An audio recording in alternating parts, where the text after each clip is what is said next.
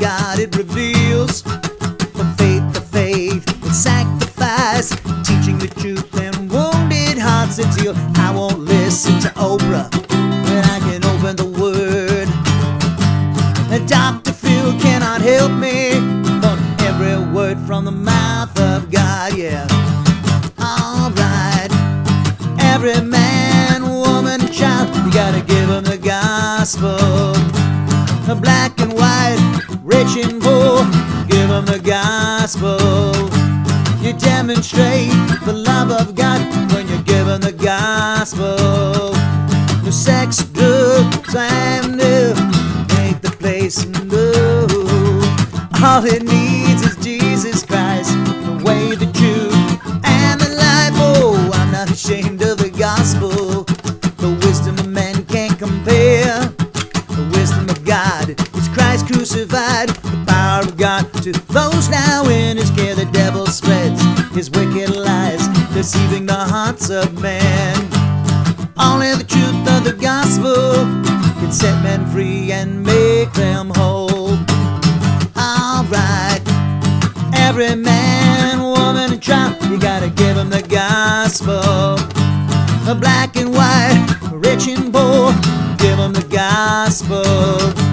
You demonstrate the love of God when you give them the gospel. Now, sex, drugs, or alcohol can take the place of a loving God.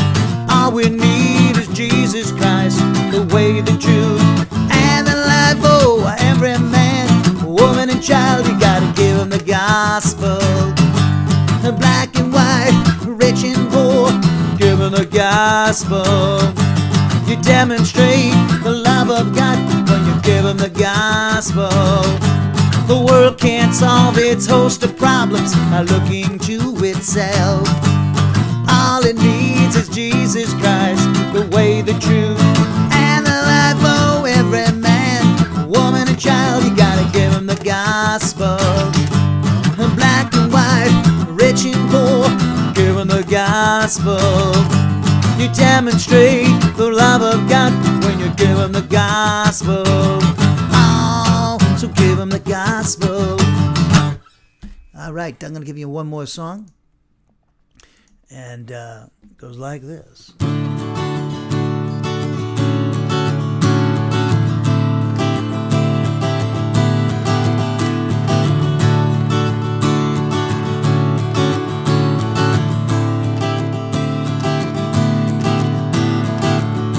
It's springtime, the season for love and romance.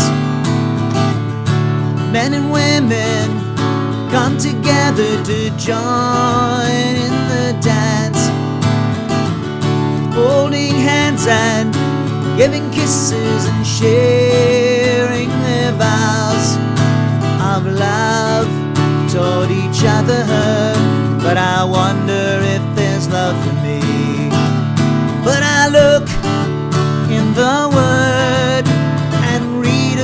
God's old love for me, where He gave His own Son to suffer and die for me, His enemy. That's real love, and I know that there's love for me. it's plain to see at the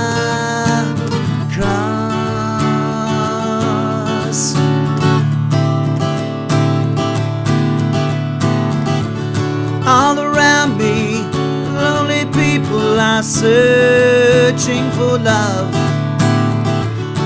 never knowing something greater has come from above. To give him comfort, fill the hole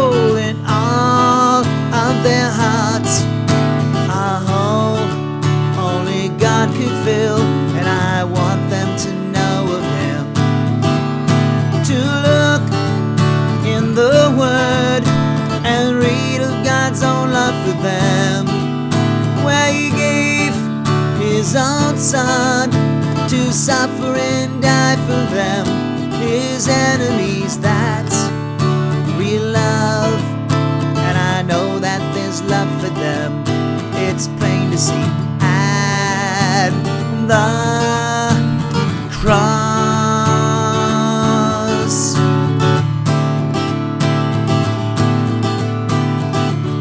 If you're lonely, feel forsaken and with despair, listen to me when I tell you there's one who does care. The God of heaven who created you and this world has sent his one and only Son to show you what love is about. So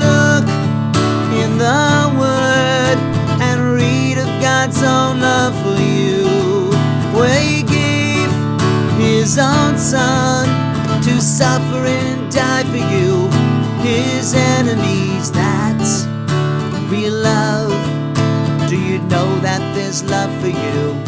It's plain to see at the cross.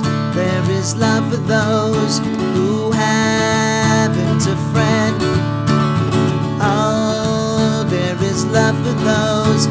whose heart has been broke. Oh, there is love for those who feel they're left out. Oh, there is love for you, whoever you are. Real, real love. All right, good morning. I'll be uh, right back. Let me hang up the guitar right with you. And while I'm doing that, go to Ephesians chapter 2, verse 1.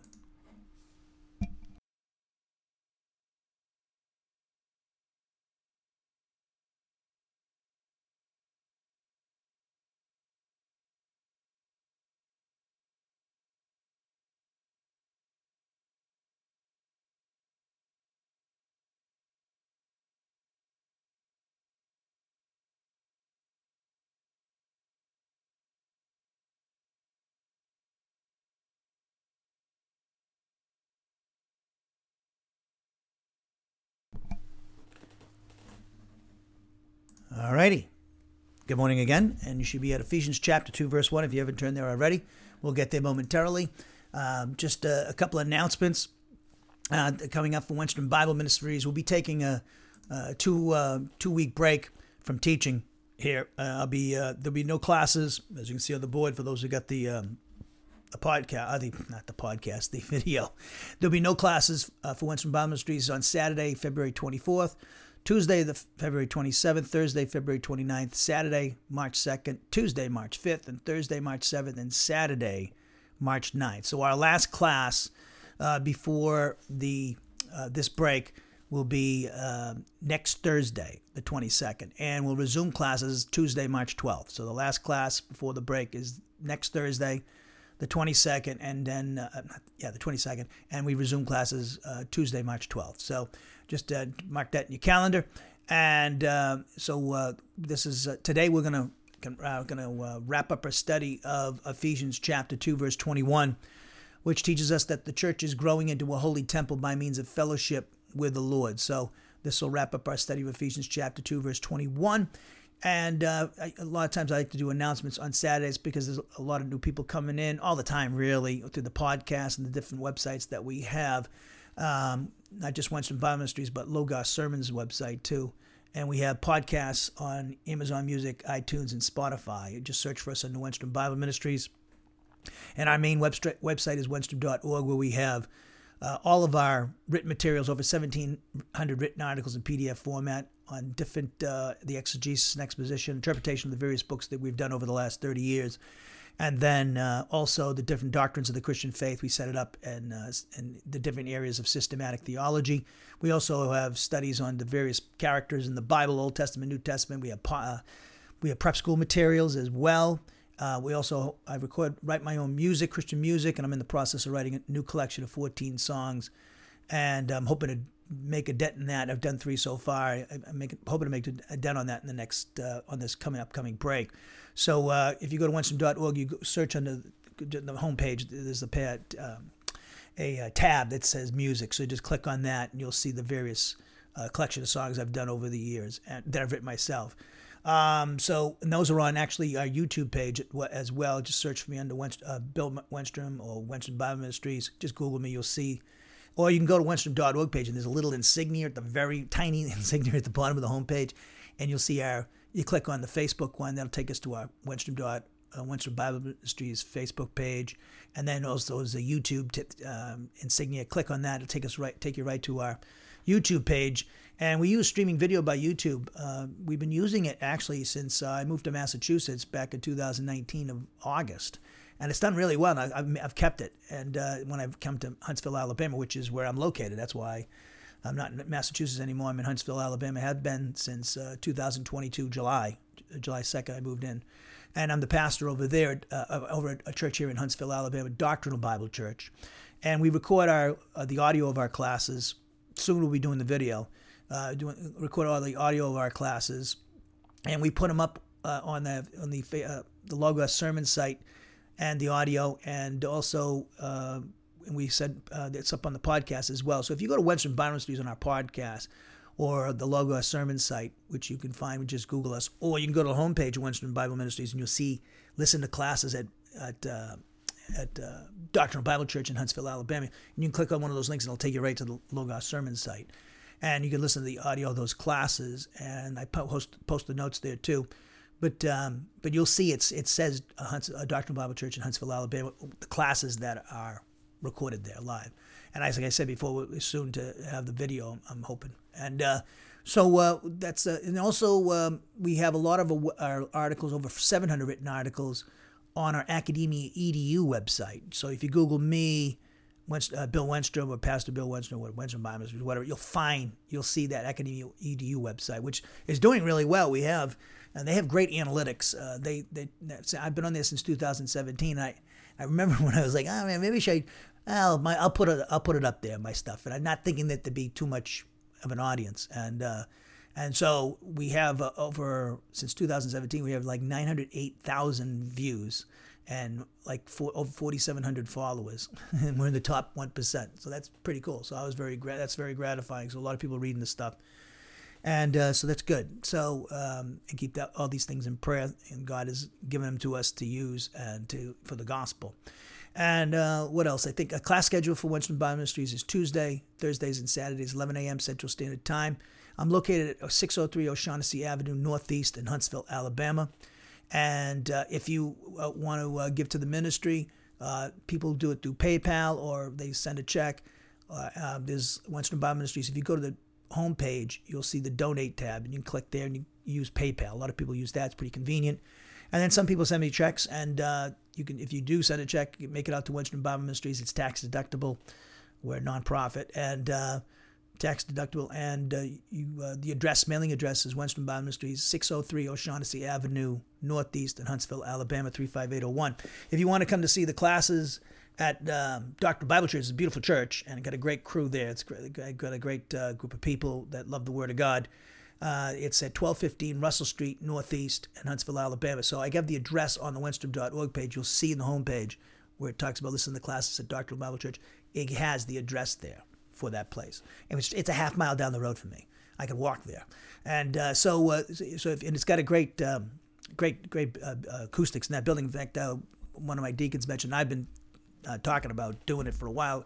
They've had concerts put on there, and I'm thinking of doing a, a concert down here uh, in the not too distant future, probably maybe in the spring or uh, the summer, or maybe probably the spring, maybe April, May, something like that, maybe, um, and do, uh, do invite some other people to, to play in the church. There's other musicians, and so they can perform and and. Uh, but I uh, I have to do my own stuff, and uh, it's it's got, I love playing. I might do some little. I got I've been they got a nice piano in there, so I've been doing a lot of uh, messing around with the piano. So I'm getting. Uh, I, I still have a long way to go, so I got three piano players in the church, so I could probably pick up some stuff from them for sure.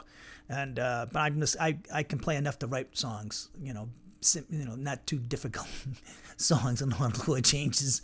But uh, as you can see, in that first song, I messed up my own song with the uh, the chord changes. I forgot the arrangement a little bit there. Anyway, it's been a while since I played that song, and I didn't practice before. I just did it the last minute. I said I'll play this song. I love this song. So, anyways, enough of the announcements, and uh, let's get to it. And uh, again, again, just so before we, just so you remember again, and I'll keep announcing this next week, and I'll post it on the Wenstrom.org uh, page and also the Wenstrom uh, Bible Ministries uh, Facebook page. There'll be no Bible classes for Wenstrom Bible Ministries uh, starting February 24th and will and ending March Saturday, March 9th. So the last class before that break is next Thursday, the 22nd. We resume classes on Tuesday, March 12th, and we'll be starting a new chapter when we get back uh, in, in, March. So again, we still have those two classes next week. So don't don't not do not show up. I want you to show up. All right, let's take a moment of silent prayer. As is our custom, we take a moment of silent prayer to examine ourselves to determine if we're in fellowship with God, because any mental, verbal, or overt act of sin that we knowingly commit will cause us to lose fellowship with the Father, Son, and the Holy Spirit. But according to 1 John 1 9, if we confess our sins to the Father, he, God the Father, is faithful and just to forgive us our sins. In other words, He purifies us from each and every wrongdoing. We maintain that fellowship by obeying the Spirit who speaks to us through the Scriptures which He's inspired, and that's when we're obeying the commands of Ephesians 5.18 to be filled with the Spirit, and Colossians 3.16 to let the word of Christ richly dwell in our souls. So if there's anything that's bothering you, disturbing, and distracting to you, do what 1 Peter 5.7 says, Cast all your anxieties upon the Lord because He cares for you. So with that in mind, with our heads bowed and our eyes closed, let us pray.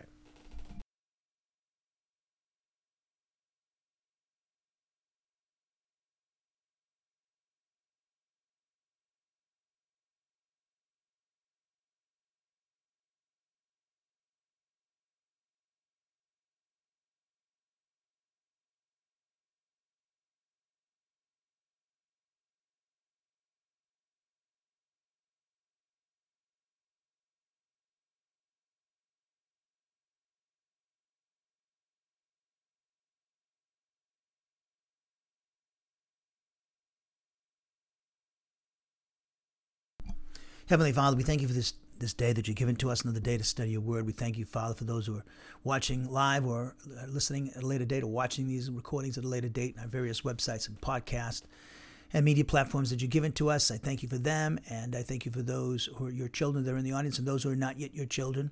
I just thank you for each and every person, and I pray that uh, your people in the audience will receive their necessary spiritual nourishment, help them to learn by the Spirit, and apply what's being taught to concentrate, to make break down any barriers that sin and Satan would put up to hinder that from happening, which would prevent them from receiving their necessary spiritual nourishment.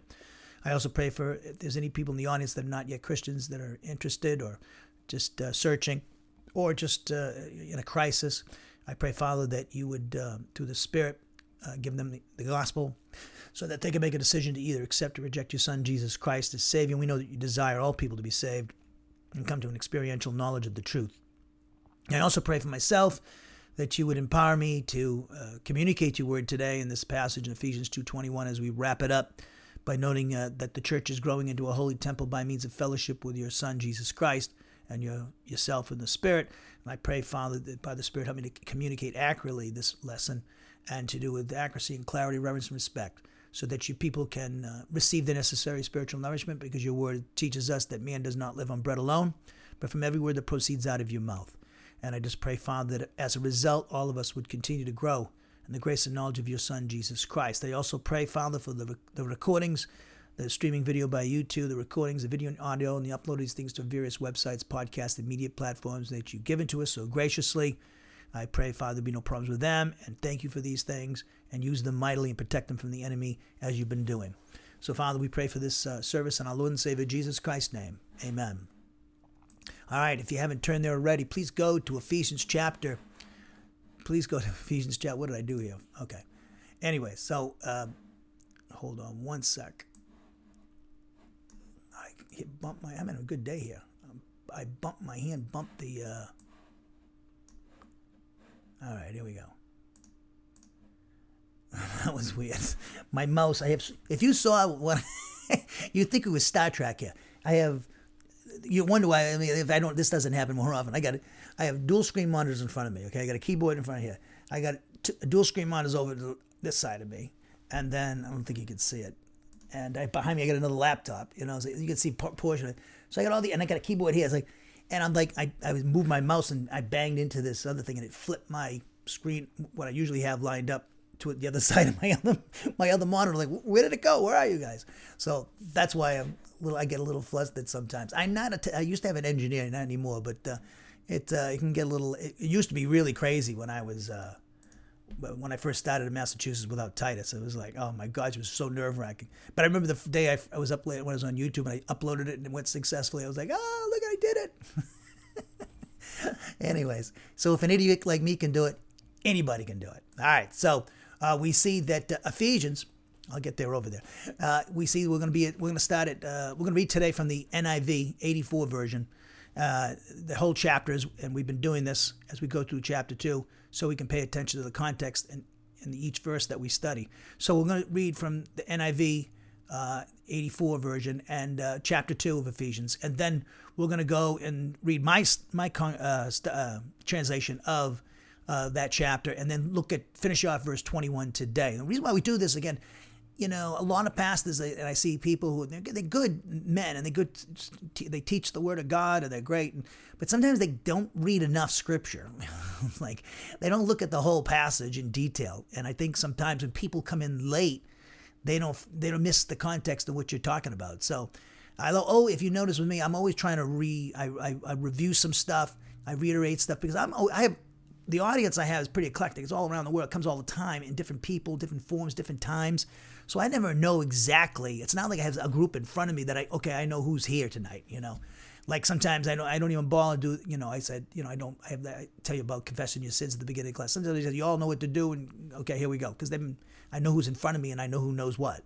Uh, and so I you know I, a lot of times I I want to read the context in which was the, the verse that we're working on. I want to look at it in its particular context. So that means looking at stuff before it and, and then after it, because I, I, that's one of the very important thing about interpretation. And I see a lot of believers and even expositors they don't pay attention to the context, and uh, they they they really uh, miss. You know, they might get the gist of something, but they don't see it in its context, which is very important. So, and also, you know, remember false teachers and and and, and uh, cults they take a scripture and they take it out of context and they make a, you know they create false doctrine and that you know that happens all the time it has and it continues to do so. All right so ephesians chapter 2 verse 1 and we're reading for the niv today. As for you you were dead in your transgressions and sins in which you used to live when you followed the ways of this world and of the ruler of the kingdom of the air. The spirit was now at work and the and those who were disobedient and then he goes, to say, goes on to say in verse 3 All of us also lived among them at one time, gratifying the cravings of our sinful nature, following its desires and thoughts. Like the rest, we were by nature objects of wrath. But because of his great love for us, God, who is rich in mercy, made us alive together with Christ. Even when we were dead in transgressions, it is by grace you've been saved. And God raised us up with Christ and seated us with him in the heavenly realms in Christ Jesus, in order that in the coming ages, he might show the incomparable riches of his grace, expressed in kindness to us in Christ Jesus. For it is by grace you've been saved through faith, and this is not from yourselves, it is the gift of God, not by works, so that no one can boast. For we are God's workmanship, created in Christ Jesus to do good works, which God prepared in advance for us to do.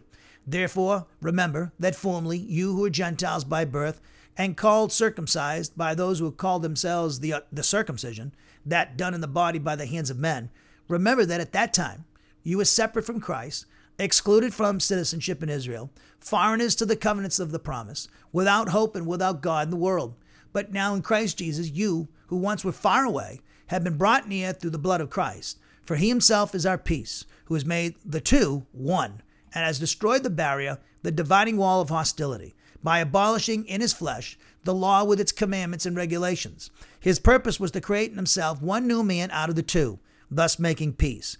And in this one body to reconcile both of them to God through the cross, by which he put to death their hostility. He came and preached peace to you who are far away, and peace to those who were near. For through him we both have access to the Father by one Spirit. Consequently, you are no longer foreigners and aliens, but fellow citizens with God's people and members of God's household, built on the foundation of the apostles and prophets, with Christ Jesus himself as the chief cornerstone. In him, the whole building is joined together and rises to become a holy temple in the Lord. And in him, you too are being built together to become a dwelling in which God lives by his Spirit. But uh, before we look at my translation of that chapter and dig into the rest of, finish off verse 21 today, uh, a couple of things uh, about the, what we're the, the chapter, what we're reading and here in Ephesians. Remember, Ephesians was written by Paul in approximately 60 between 60 and 62 A.D. during his first Roman imprisonment, which he eventually was released from. He was under house arrest, chained to a Roman soldier, had his own rented quarters, according to Acts 28. And uh, we see that the recipients of this letter were not just the Ephesian Christian community, but the various Christian, Christian communities and the various cities and towns and the Roman province of Asia. We know this because it's a circular letter, as we pointed out in detail. The purpose of this letter is to maintain unity in the body of Christ experientially through the practice of the command to love one another. And in particular, to maintain the unity experientially between the Jewish and Gentile Christian communities. Now, Paul has been looking, uh, has been saying to us in Ephesians 2 11 through 22 that the, the Gentiles and the Jews, there was a hostility between the two, which was caused by the law.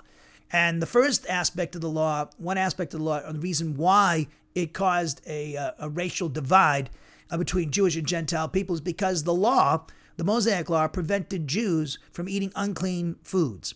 Now, when God gave that diet, those dietary regulations, clean and unclean, he did so with in mind to protect the, the Israelites when they came into the land of Canaan under Joshua to dispossess the Canaanites and their various other indigenous peoples.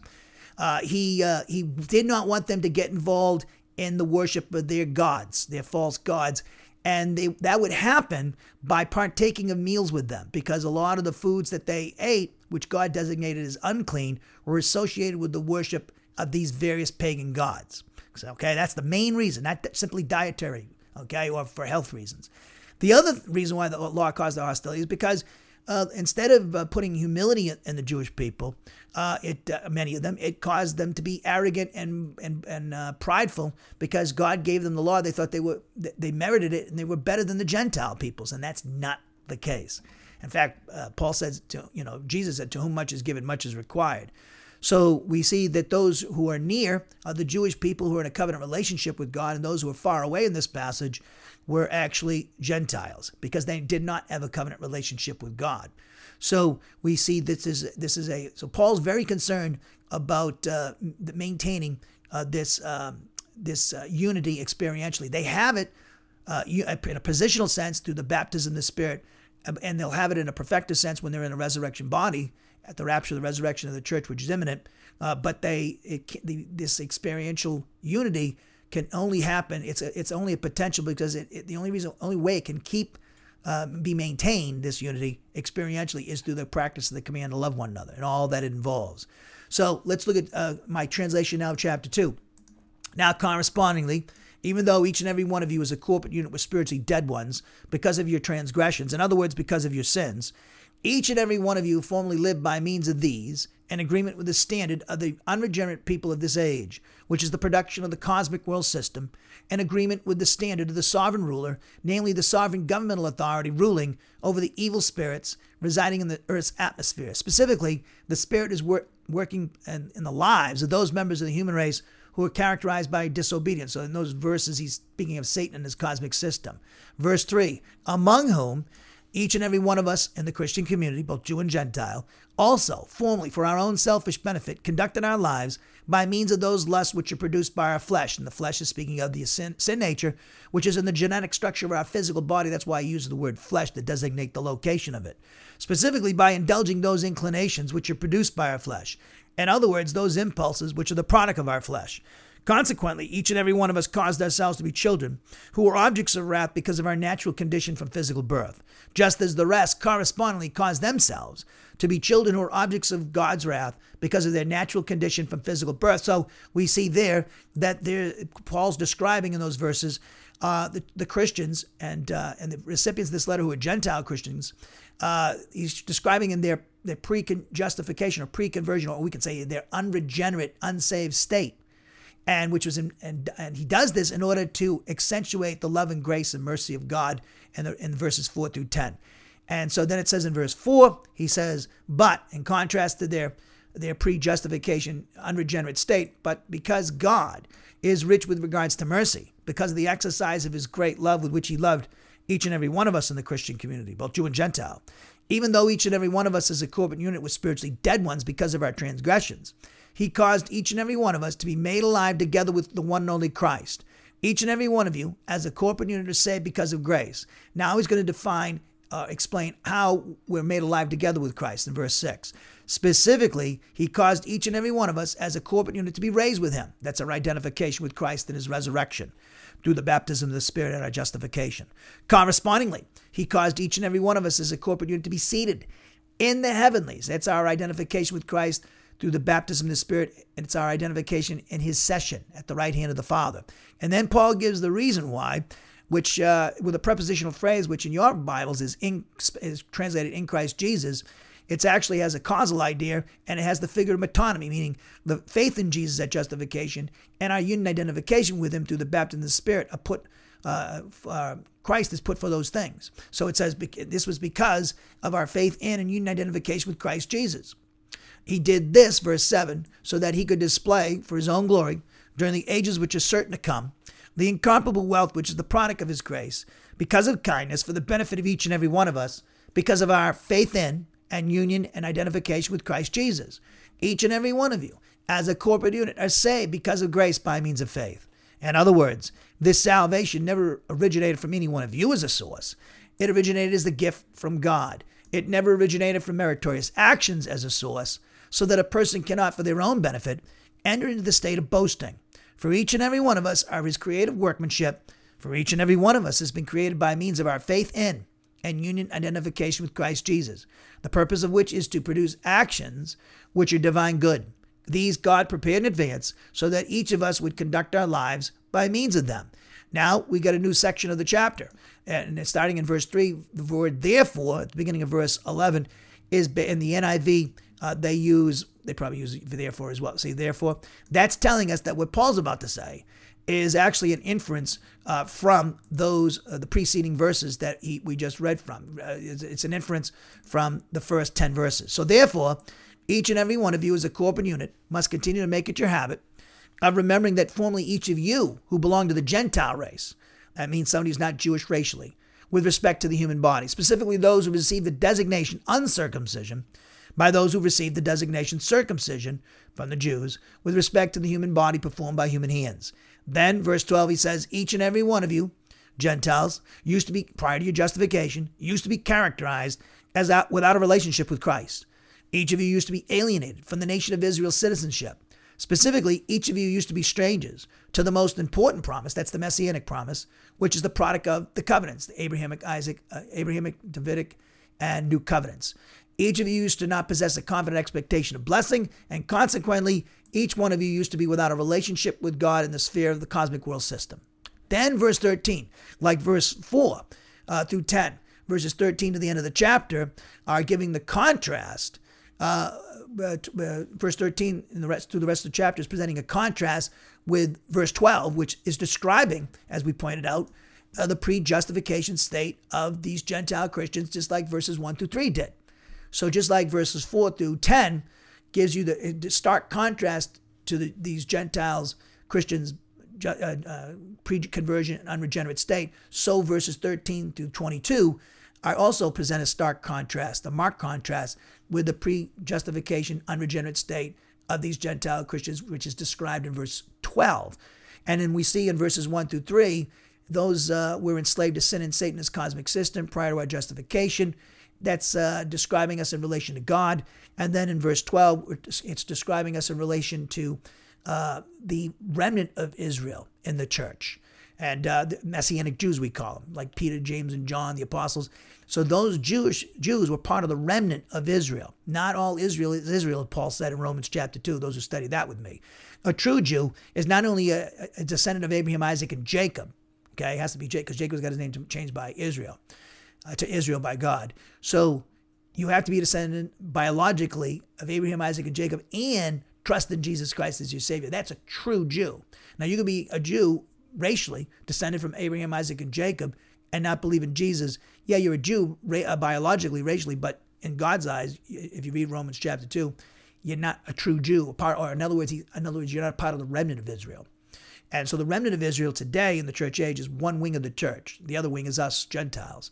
So then it says in verse 13, it says, however, because of your faith in and union and identification with Christ Jesus, again, the figure of metonymy there, the person of Christ Jesus is put for a faith in him at justification and union identification with him. And so it says, because of your faith in and union identification with Christ Jesus, each and every one of you as a corporate unit who formerly were far away have been now brought near by means of the blood belonging to this same Christ. For he himself personifies our peace, namely by causing both groups to be one, Jews and Gentiles specifically by destroying the wall, and that's a reference to the law, as we'll see and have seen in detail, which served as the barrier, that is, that which caused hostility between uh, the two races with each other and the two races with God. In other words, by nullifying by means of his human nature the law composed of the commandments consisting of a written code of laws, in order that he might cause the two to be created into one new humanity by means of faith in himself at justification and union and identification with himself through the baptism of the Spirit. Thus, he caused the peace to be established, and that's between the two races with each other and the two with God. So we got a new humanity here composed of both Jew and Gentile, and that's what the church is. They're the new humanity. And if you read Ephesians, we're the bride of Christ, and we're going to be at the rapture, we'll be perfected in resurrection bodies. Then immediately after that, we have the Bema seat to see who gets merits rewards or not and then we're presented to the Father. So we, the marriage is consummated, and the wedding feast of the Lamb and His bride, us, the church, is the millennial reign of Christ, as we pointed out. So let's keep going, and we'll have more to say about this new humanity today. So then he says, uh, he says in uh, verse 16, in other words, in order that he would reconcile both groups into one body to God through his cross. Consequently, he put to death the hostility. And again, that's the hostility caused by the law between the two races, with each other and the two races with God. By means of faith in himself at justification, he did this, and by means of union identification with himself through the baptism of Spirit at justification. Verse 17, correspondingly, he came as a, he as a result came proclaiming peace for the benefit of each and every one of you Gentiles, namely those who were far off, likewise peace to those who were near. Consequently, through the personal, intermediate agency of himself, Jesus Christ, each and every one of us in the Christian community, both Jew and Gentile, namely both groups, are experiencing by means uh, access to the Father by means of the omnipotence of the one Spirit.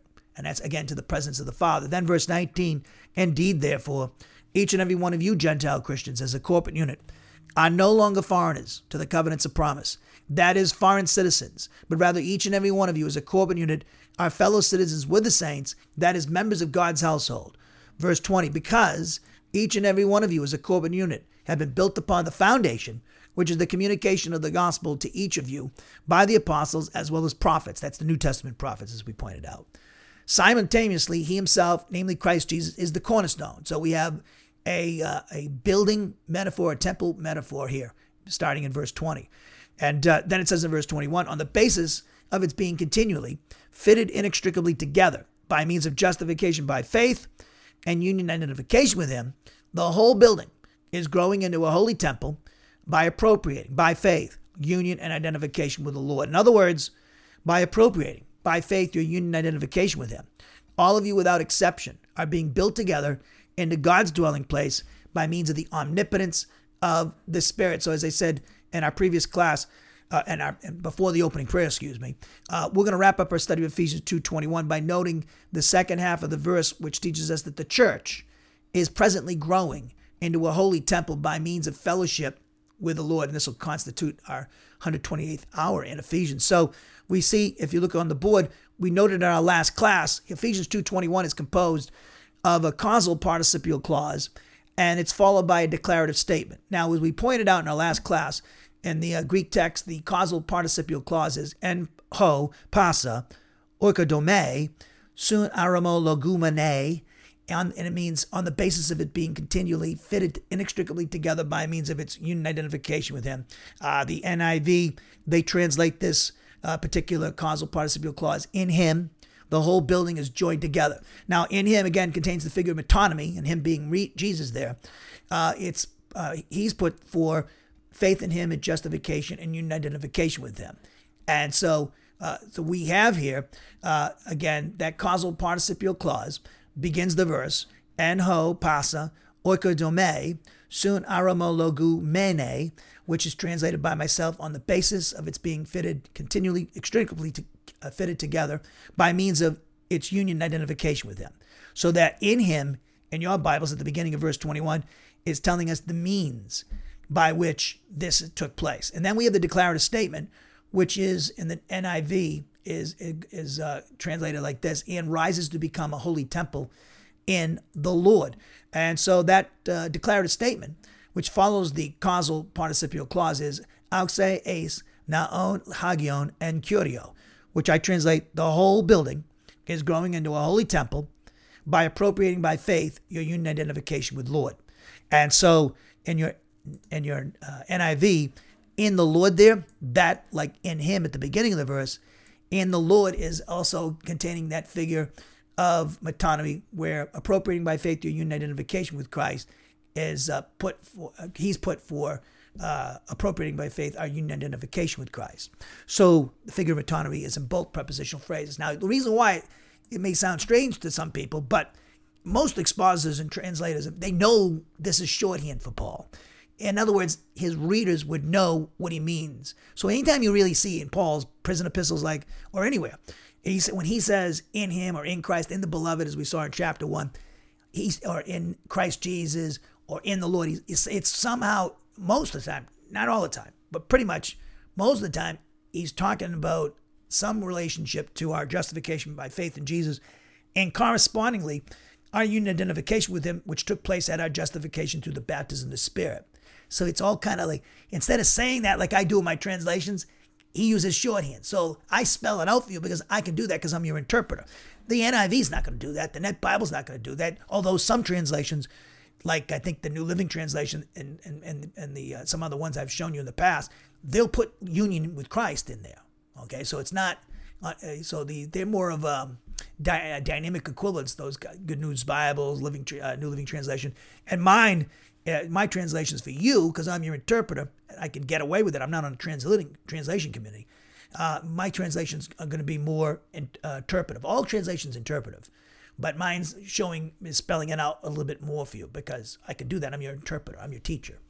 Okay, so the the, the, the translators they would say, well, you let your pastor and your and your teacher or yourself, you know, you know, figure it out or explain it to you what, what they mean. That's their job. And so we see here, we go back to uh, uh, my notes here on the board.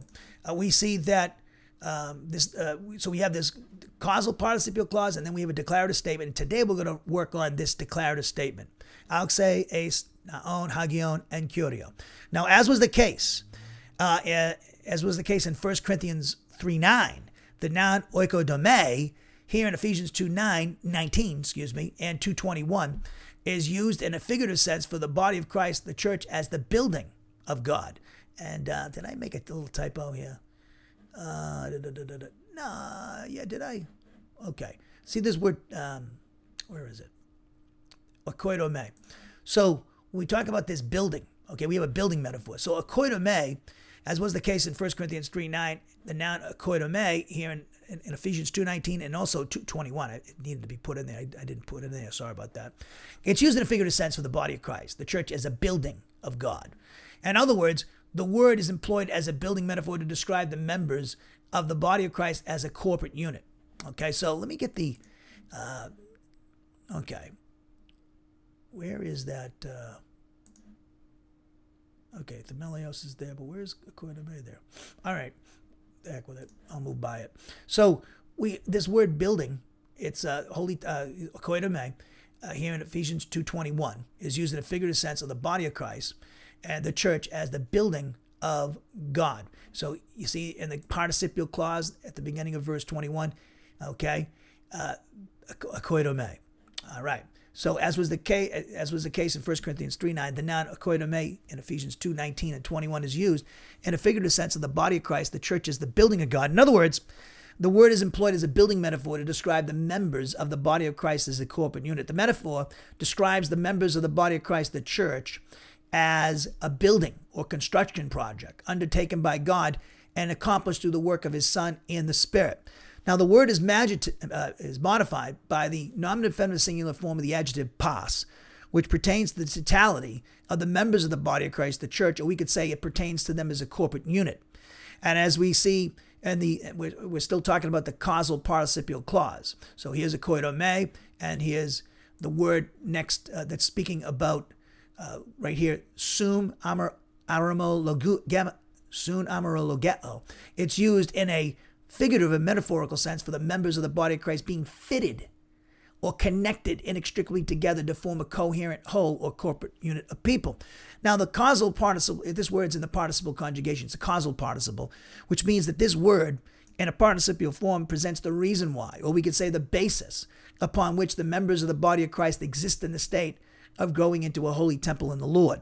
Thus, it expresses the idea that on the basis of the members of the, the Christian community existing in the state of being continually fitted or connected inextricably together as a co- coherent whole or corporate unit by means of justification by faith and union identification with Jesus Christ, they are growing into a holy temple by means of fellowship with the Lord. And the present tense is a customary present or state of present, which expresses the idea that the church being continually joined inextricably together by means of their union and identification with Christ. It also indicates to us that the church, like all of us at the present time, is a work in progress in the sense that the church is growing every day as a result of sinners exercising faith in Jesus Christ. So numerically, we're growing.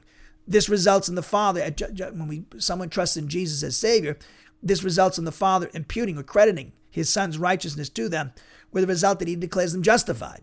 And simultaneously, the Father, through the work of the Son and baptism, places these justified sinners in union with his Son, and he identifies them with his Son in his crucifixion, death, burial, resurrection, and session at the right hand of the Father. Now, the passive voice of this verb is interesting. It's actually called a divine passive. We see these quite a bit in this chapter.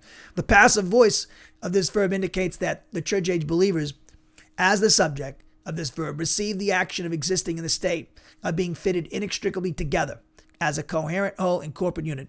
And this is by means of justification by faith and union identification with Him. So, this again is another, what we call in Greek grammar, uh, in, in biblical studies, a divine passive, because you and I, as church age believers, receive this action of being inextricably uh, tied together, fitted together with each other and Jesus Christ. As a, result, as a result, the Father imputing His Son's righteousness to us, with the result that He declares us justified.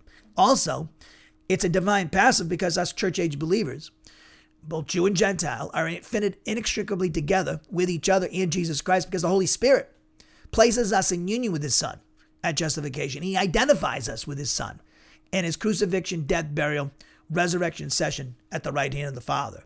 Now, the word for growth there, if you look at your the NIV, it actually it's funny that they translated uh, auxo as rises. Let me give you the Net Bible. It actually means grow. I don't know why they do that, but they're more. So, so you see this here right here. Uh, we see that the word grows. All right, that word is auxa, uh, auxo, and uh, this word auxo, it's uh, it's uh, used in a figurative sense, just like the other word we had in the verse in the causal participial clause. Uh, this word auxo is used in a figurative sense in relation to the body of Christ, and it speaks of the spiritual growth in the individual members of the body of Christ in the, in the present tense of this verb, and it's describing what is going on with us church age believers today.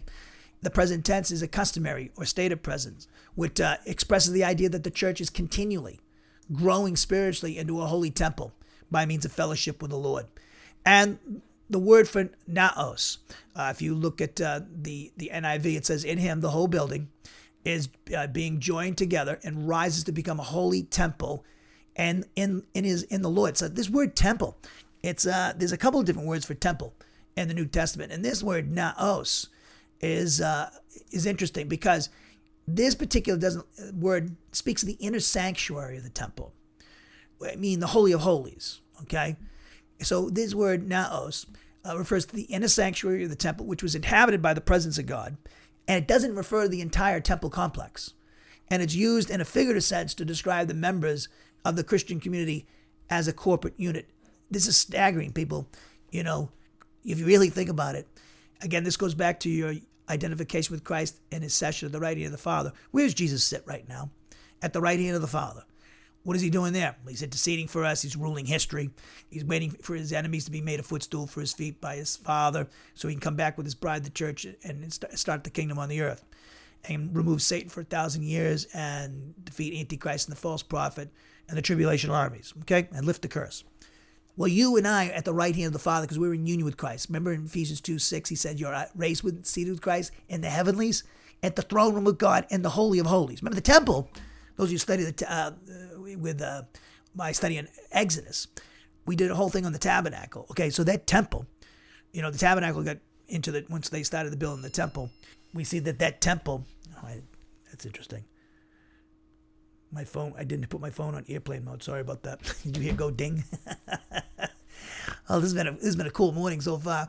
Okay, so you the, the tabernacle, okay, then they had the temple, okay. So there's the holy of holies, okay. That's where the ark of the covenant is, and that's where we are.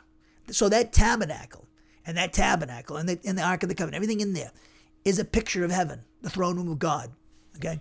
So we are seated with Jesus at the right hand of the Father. That's how God looks at us. So stop thinking that God doesn't, he's not, can't hear you in prayer or something like that. It's ridiculous. Of course he hears you. Now maybe you might be out of fellowship, but he's not answering your prayers because you need to confess your sins, and uh, and maintain that fellowship by after you've been re- uh, restored to fellowship through the confession of sin. You need to maintain that fellowship by obeying what he's saying in the Holy and by the Holy Spirit in the Word of God. So you have you and I have access to the throne of God. We're in the throne of God. We're in a position of authority. We're going to rule the world. Do you understand that? We're going to rule the world. You may not be. You may be a housewife or a grandmother or a plumber or you're just uh, working at McDonald's or whatever you you think you're insignificant, but you're a believer in Jesus Christ. You're significant. I don't care who you are, black, white, rich or poor, Jew or Gentile. I don't care what you, you, you, your past is bad. If you believe in Jesus, your world has changed. And you should define yourself. Look at yourself from God's perspective and don't look at yourself according to your sins and transgressions. Forget about your past. You died. You, you died. The day, minute you trusted in Jesus your Savior, you died to the past. So forget about your, oh, you didn't have a nice mother and you didn't have a nice father. You didn't have any one of them. My mother didn't even have her parents. They were dead before she was five. She was raised by her, her oldest sister and her husband youngest of nine kids. She was orphaned, okay? But that didn't wreck her life, you know? So don't be telling me, oh, I was a drug addict one time or I was a prostitute or whatever you do. Whatever you, who cares? You believe in Jesus, you've died. Those things have died. Your past is gone. The people might bring up your past, but God won't bring it up. It's dead to him. That was when you that you and I were in our living in, in our uh, enslaved to sin and Satan's cosmic system, but that's not the case anymore. So when we have fellowship with the Lord, through obedience to his word, we're going to experience that which is true of us positionally, namely, we're raised and seated with Christ. We're died, crucified, died, buried, raised, and seated with Christ. So we now must define ourselves by that.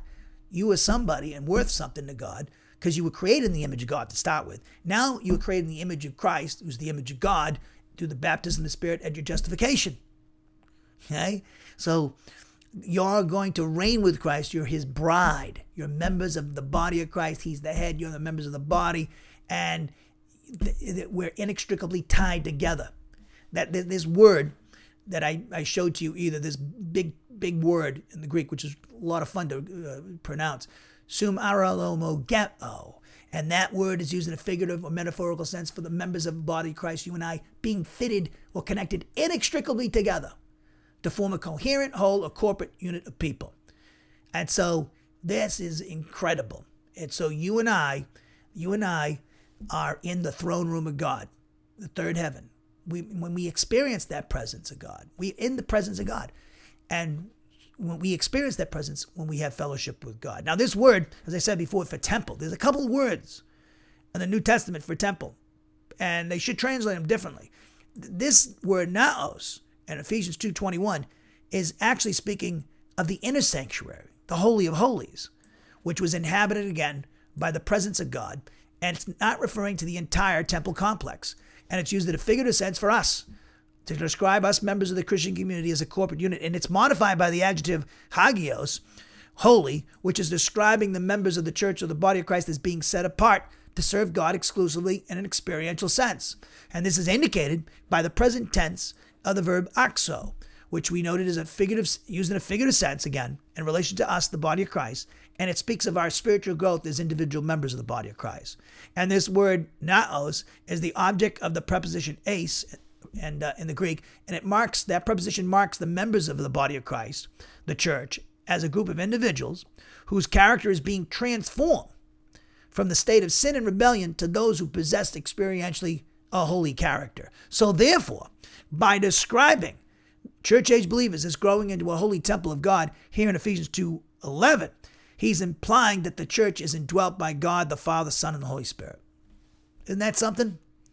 You're indwelt by the Father, Son, and the Holy Spirit.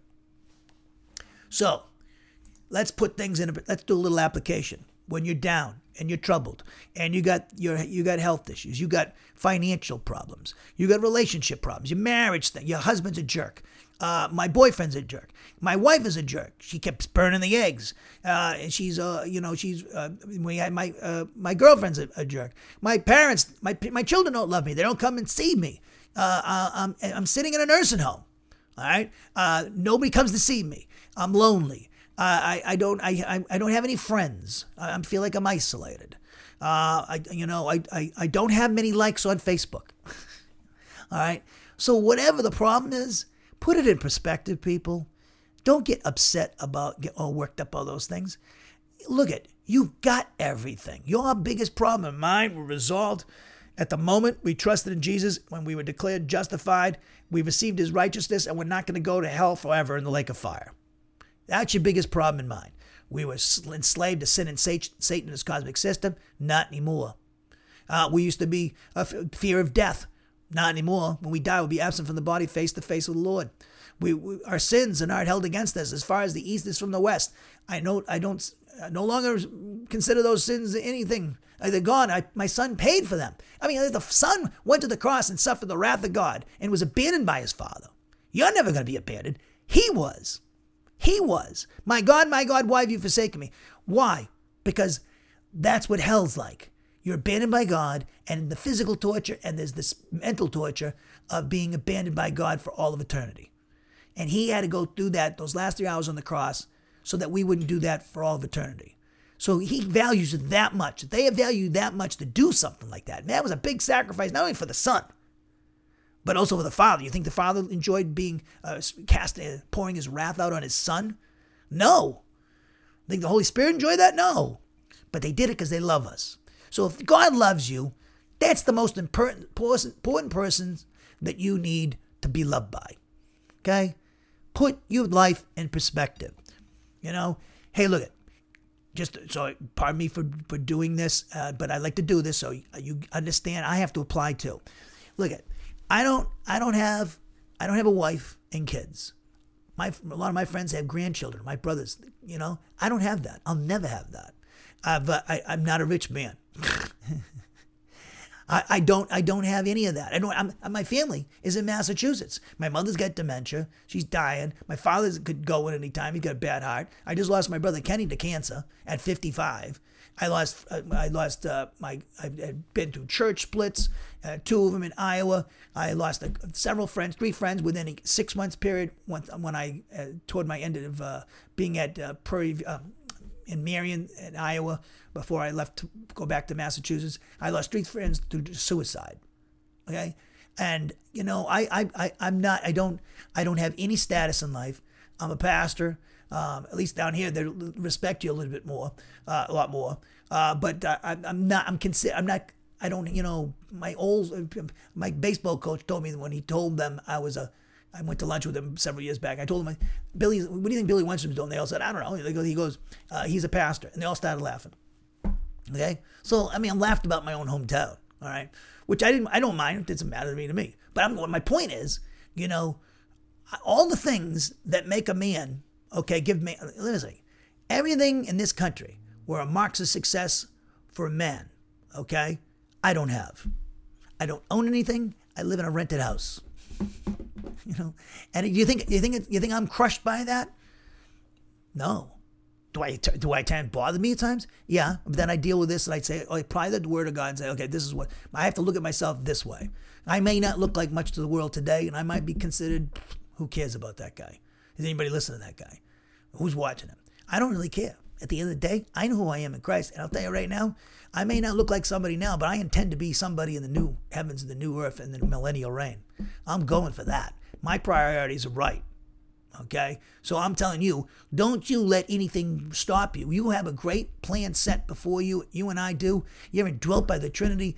Everything that you need in life is right there in your relationship with God. He's the most important relationship you have, not your husband or your wife. Because your husband and wife, you're going to lose them eventually, or they're going to lose you. Your children are not the most important relationship because you're going to lose them eventually, or they'll lose you. One way or the other. You know, your house, your your job, your bank account.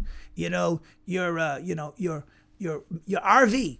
Okay, your dogs. Eventually, you're going to get taken away from all these things, and or they'll be taken away from you.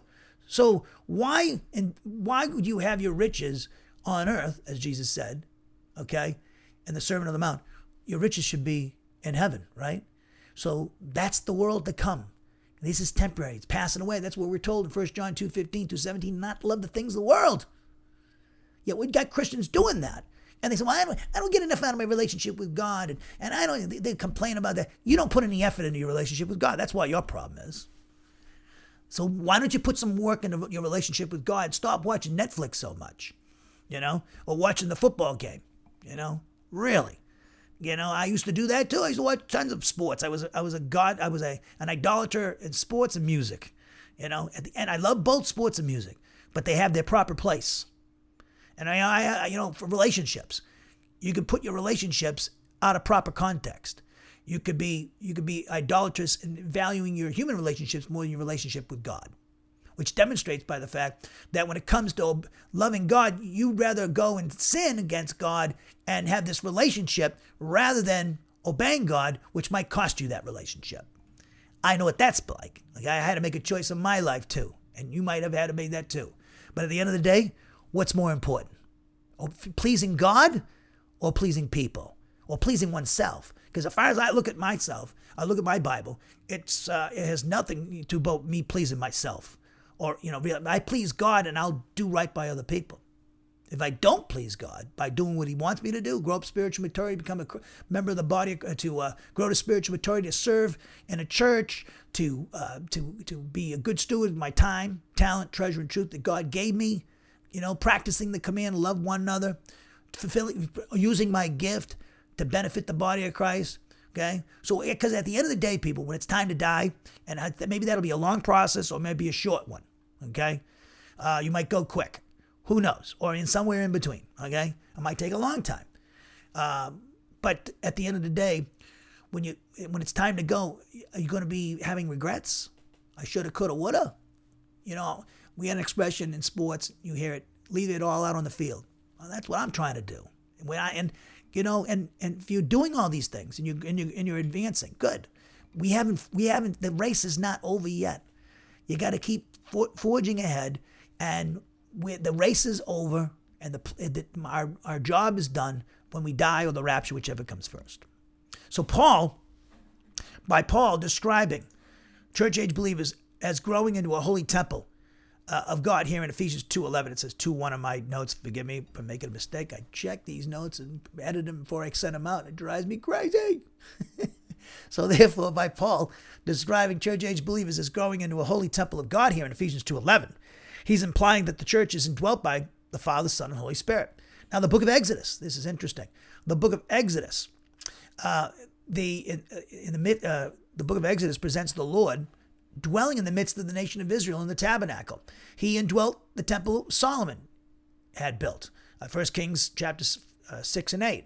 He also indwelt Zerubbabel's temple, according to the book of Haggai, a book we studied. The Gospels record the incarnate Son of God, Jesus Christ, indwelling and teaching and healing in Herod's temple. And each of these temples, Jews were separated from Gentiles. In fact, Gentiles were not permitted to enter the tabernacle, as well as the temples of Solomon, Zerubbabel's, and Herod, but were relegated to a section which separated them from the Jewish wor- worshippers of the God of Israel. However, both Jewish and Gentile church age believers are both permanently indwelt by the Father, Son, and the Holy Spirit. Okay? So we are in a dispensation which was never known to Old Testament saints. We're a mystery. They didn't know about us in the Old Testament. God didn't reveal this about the church until uh, the day of Pentecost in June of 33 AD. From that point on, the apostles of Jesus and the New Testament prophets, by the Spirit, were given this revelation that was not known to Old Testament saints like Daniel, Abraham, Isaac, and Jacob, and Moses, and all those guys. Now, as we close, as was the case in Ephesians 1, 2, 3, 15, and 17, the referent of the word for Lord, kurios, is Jesus Christ. And it too, as I've been pointing out, contains the figure of metonymy, which means that the Lord is put for the church age believer appropriating by faith their union identification with him in his crucifixion, death, burial, resurrection, and session at the right hand of the Father. In other words, uh, the Lord is put for experiencing fellowship with him as a result of appropriating by faith their union identification with him and his crucifixion, death, burial, resurrection, session at the right hand of the Father. And this interpretation is supported by the meaning of the verb auxo, which we noted speaks of the spiritual growth of the members of the body of Christ, which is the result of appropriating by faith their union identification with Christ and his crucifixion, death, burial, resurrection, session at the right hand of the Father. And uh, also, it's supported by the present tense of this verb, which expresses a present state, or in other words, the church age believer grows up spiritually into Christ likeness by experiencing fellowship with the Lord. This is accomplished, again, by appropriating by faith their union identification with Him and his crucifixion, death, burial, resurrection, session at the right hand of the Father. Remember, we studied this in the last class, Romans 6 and uh, Colossians 2 and 3. We're, cons- we're died with Christ, raised with Christ, seated with Christ. So God says to appropriate by faith our union identification with Christ means that you consider yourself as crucified, died, buried, raised, and seated with Christ. Okay, Paul talks about doing this himself. And uh, in, uh, in Philippians 3, 10 and 11, and was it Galatians 2.20? That famous passage. So it's considering yourself dead to sin nature and the cosmic system of Satan lied to God. Why? Because you, you crucified, died, buried, raised, and seated with him. I've adopted the view that God has of me. And that's everything. Also, we see that this is accomplished, this, uh, this particular growth is accomplished by obeying the various spirit inspired commands and prohibitions of Scripture, with the greatest being the command to love one another as Christ has loved us. John 13, 34 and 15, 12. Now, the word for Lord, kurios, Kurios, it's the kudios, as some pronounce it, is the object of the preposition en, which functions as a marker of means. And this indicates that it is by means of church age believers experiencing fellowship with the triune God by appropriating by faith their union identification with the Lord and his crucifixion, death, burial, resurrection, session, the writing of the Father, that they are growing spiritually into a holy temple experientially. So therefore, Ephesians 2:21 as we close reveals that the church is a work in progress, numerically as well as spiritually or experientially. This is important for all of us to understand. I'm not perfect yet, and neither are you. One day we'll be perfect. We'll never sin again when we get that resurrection body, or we die and we're absent from the body face to face with the Lord and no longer carrying this body of sin around with us. Romans 6 6. Okay? So we need to practice the command to love one another, be patient, tolerant, and forgiving of one another. Everyone. Everyone. Okay? We got to be that way because God's patient with us, and we need to be patient with other people and ourselves. Okay? When we fail, confess it. And then to stay in fellowship, you obey his word. Be disciplined in doing that every day. Now, the participial clause, the participial causal clause, as I pointed out to you, and uh, we studied in the last class and today, it makes clear that sinners are being added to those who are already members of the body of Christ, i.e., the church, as a result of exercising faith in Jesus Christ as their Savior. And consequently, the Father imputes, or we could say credits, his Son's righteousness to us and declares them justified. Simultaneously, as we also noted, the Holy Spirit, through baptism, places justified sinners in union with his Son, the Father's Son, and identifies them with his Son and his crucifixion, death, burial, resurrection, session at the right hand of the Father. And thus, these justified sinners are added to the church membership. The declarative statement also reveals that these justified sinners who are in union with Jesus Christ and identified with Him are growing spiritually and experiencing their sanctification. In other words, experiencing the holiness of God by appropriating by faith their union identification with Christ. And this is accomplished by considering themselves dead to the sin nature, Romans 6, 11 and 12, and the cosmic system of Satan, Galatians 6, 14, and alive to God. So you and I got a plan right now, and our job is to grow up spiritually.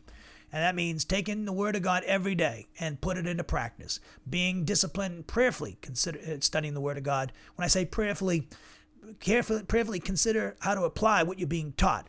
Don't be thinking about how my husband needs to apply it or my ex-wife. Okay, you have to you you start with you. You work on you before you start taking out the log and trying to pull out the, the speck of your brother or your sister's eye. What about you first? You and I need to work on ourselves before we try to start correcting other people. You know, we need to be doing the right thing before we have any credibility and trying to help somebody else or trying to uh, correct them, you know, or complain about them. You never should be doing that either. All right. We run out of time. We'll pick this up uh, next Tuesday, and we'll uh, it'll be our last two classes for the break, and uh, we'll be finishing off chapter two uh, next week. We're doing Ephesians two twenty two. Thank you for joining us, and let's close in prayer. Heavenly Father, we thank you for this time to study your word. We pray this class will be a blessing to your people, bringing glory to you and your Son Jesus Christ. In His name we pray. Amen.